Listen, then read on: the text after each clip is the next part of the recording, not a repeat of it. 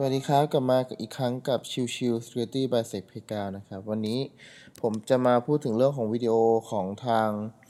Bugcrowd นะครับ ก็คือ API Security 101 by Sadako ตัวของ b u g c l o u d เป็นแพลตฟอร์มที่ให้บริการทางด้าน บัคบ o ตี้โปรแกรมนะครับ ก็คือให้ทั้งผู้แจ้งแล้วก็ผู้ที่เป็น vendor ให้อยากให้คนหา bug เนี่ยก็มาพูดคุยกันนะครับ แล้วก็เป็นตัวกลางให้เป็นผู้ที่พูดคุยให้ระหว่างสองฝั่งนะครับตัวโดยของ Bugcrowd เนี่ยเขาก็จะมีทั้งจริง ๆ คือไม่ว่าจะเป็นของ Bugcrowd หรือจะเป็นของ HackerOne ก็แล้วแต่เนี่ย ทั้งคู่ก็มีการทำวิดีโอสอนในเรื่องของการหา bug ต่างๆ อยู่เป็นประจำอยู่แล้วนะครับ อันนี้ก็เป็นวิดีโอตัวหนึ่งของบัคคลาวชื่อว่า API Security 101 โดยตัวบัคคลาวเองนะครับเขาก็มีพูดถึงเรื่องของการหาบัคของ API นะครับ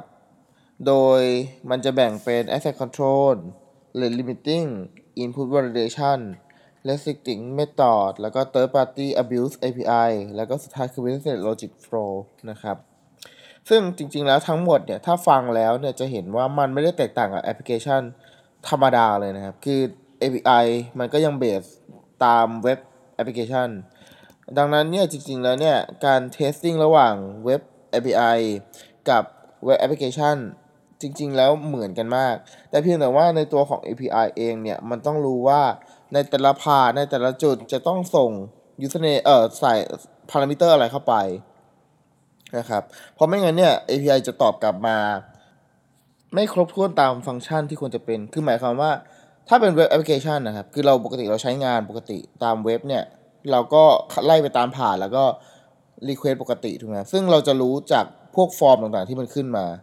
แต่ว่าพอเป็น API ครับ API เนี่ยมันมันเฉพาะเจาะจงไปเลยว่า เฮ้ย หน้านี้จะรับแค่ input parameter A parameter B โดยที่ตัวของ API เองนั้น จะไม่มานั่งบอกนะครับว่าหน้านี้มีอะไร ตัวของแอปพลิเคชัน คือคนที่ติดต่อเข้าไปเนี่ย จะต้องรู้เอง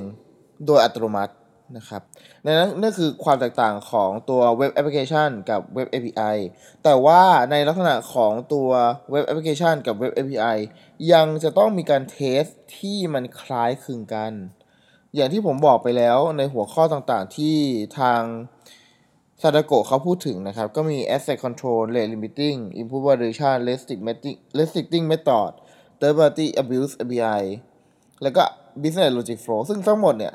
มันเหมือนกับตัวของเว็บแอปพลิเคชันนั่นแหละ แต่เพียงแต่ว่า API จำเป็นจะต้องรู้ในเรื่องของลักษณะการส่งข้อมูล pattern รูปแบบการส่งข้อมูลเป็นอย่างไรนะครับ นั่นคือส่วนที่ตัวของเว็บ API กับแอปพลิเคชันนั้นแตกต่างกัน แต่ที่เหลือคือแตกต่างไอ้ที่เหลือคือเหมือนกันหมดเลยในการทดสอบนะครับ ดังนั้นเนี่ย ถ้าคุณเอ่อตัวของ testing ในส่วนของที่เป็น API เราจำเป็นจะต้องรู้ข้อมูล พวก structure ข้อมูล infra อะไรแบบนี้ที่เป็นข้อมูลที่ทาง vendor ต้องแจ้งเรามานะครับ ถ้าไม่งั้นเนี่ย มันจะ test ได้ค่อนข้างจะลำบาก ถ้าเป็น black box เองเนี่ยครับ จะลำบากเพราะว่าเนื่องด้วยพอเป็น black box เนี่ยเราอาจจะต้องวิเคราะห์จากตัวแอปพลิเคชัน เช่น mobile application ว่าmobile application นั้นมีการส่ง request ไปที่ API หลังบ้านยังไงบ้าง ต้องแกะต้องแงะจากตรงนั้น แล้วค่อยทดสอบอีกทีหนึ่งก็จะเป็น black box นะครับ คือเราไม่รู้อะไรเลย นะครับก็ก็ก็เป็นลักษณะรูปแบบที่ทำได้แหละ แต่เพียงแต่ว่าก็จะเสียเวลาน้อยกว่า หรืออาจจะไม่ได้ครอบคลุมทั้งหมด เพราะว่าบาง API บางส่วนอาจจะไม่ได้มีการใช้งานในใน path บาง path อะไรอย่างนี้เป็นต้นนะครับโอเค ในเรื่องของการ testing นะครับตั้งแต่ asset control ก็จะทดสอบทั้งเรื่องของ authentication กับ authorization ซึ่งมันก็ ไม่ได้แตกต่างจากของเว็บแอปพลิเคชันนะครับคือ authentication ก็คือการล็อกอินนะครับ การเข้าสู่ระบบ การแจ้งว่าเราเป็นใครนะครับ แล้วก็ authorization คือการเข้าถึง resource การกระทำใดๆกับ resource โดย based on role หรือ based on user ที่เราเป็นนะครับ ก็เป็นการทดสอบที่เราต้องทำซึ่งพวกเอ่อ insecure direct object ก็เป็นส่วนหนึ่งของ authorization ที่เราต้องทดสอบนะครับ authentication ก็จะเป็นเรื่องของการล็อกอินในรูปแบบต่างๆ หรือบางพาทที่ควรจะมีการต้องทำ authentication เราสามารถ bypass ได้ไหมอะไรนู่นนี่นั่นนะครับ ต่อมาเป็นส่วนของ input validation ก็จะเป็นปกติในเรื่องของพวกการโจมตีพวก execution cross site script อะไรก็แล้วแต่นะครับ ทั้งหมดทั้งมวลเป็นเหมือนกับตัวของ web application เลยนะครับ แล้วก็ต่อมาในเรื่องของตัว rate limiting นะครับ ก็เป็นการทดสอบในลักษณะที่เป็นการเรียก request ไปที่ API ต่างๆ ในจุดต่างๆ ในลักษณะที่แตกต่างกันคือเป็นถ้าเราเราอินแล้วคือ on เอ่อ authentication แล้วกับ unauthentication มีความแตกต่างกันยังไง ถ้าเราเป็นบอทเราจะ ทำได้ขนาดไหนรวดเร็วขนาดไหน พวกนี้ไอเป็นเรื่องส่วนของตัว rate limiting ที่เราสามารถทดสอบเพื่อจะหาว่าความแตกต่างแล้วก็ความเหมาะสมในการที่จะถูกเรียก request เนี่ย เป็นได้อย่างไรบ้างนะครับ แล้วก็เรื่องของ resisting hereditary method เป็นเรื่องต่อมานะครับ resisting hereditary method เนี่ยจะเป็นพวก method ที่อันตรายในพวกของ hereditary protocol